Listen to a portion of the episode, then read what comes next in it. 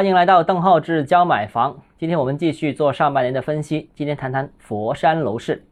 今天佛山的楼市卖了新房接近五点七五万套，算一个正常的水平。其实佛山楼市并不算特别火啊。如果你仔细观察佛山楼市的话，你会发现佛山本地市场表现不怎么好。什么叫本地市场呢？我的意思是佛山本地人购买的房子的区域。今年上半年，佛山人购房的地方，比方说像大良啊、禅城啊等等这些区域，楼市呢还算可以，但是不算特别热。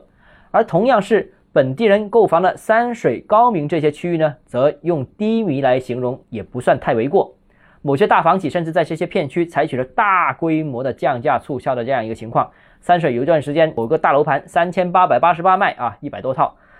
那这两个区域房价基本上只是走量为主，价格没涨过。所以，如果你问我佛山后市怎么走，我觉得可以给三个答案。大家，第一个，零碎板块涨得少的仍然有补涨的机会，涨得多的可能会滞涨。这个之前我分析过，有兴趣的可以回看之前的文章，这里不赘述了。需要强调的是，七月一号开始，佛山部分银行是大幅提升了房贷的门槛。首先是持人才卡。的外地买家的首付提高到四成，后续有可能提高到五成啊。同时要求提供一年以上收入证明，本地流水，而且流水证明需要是同一家公司，这个是避免造假。这个贷款新政细则如何呢？其实现在在我录音这一刻还是不太清晰的，需要密切留意。第二，传统的禅城啊、佛山啊这些本地市场呢，或许会迎来一波轻微的补涨。幅度呢可能不会太大，房价上涨可以传导，一是跟着零碎板块距离广州距离的远近进行传导，越近广州的传递的越多，离广州越远的传递的越少。另外一个呢就是地铁沿线了啊，那这两个区域也有地铁规划或者说已经通地铁，所以也有一部分广州买家通过地铁进入到这个区域啊，所以这两个区域可以算是一个相对的洼地。但是这个洼地不算太明显，因为这里进入了广州买家的比例比较少，所以有补涨，但是幅度比较少，很难跟什么千灯湖这些板块进行相比。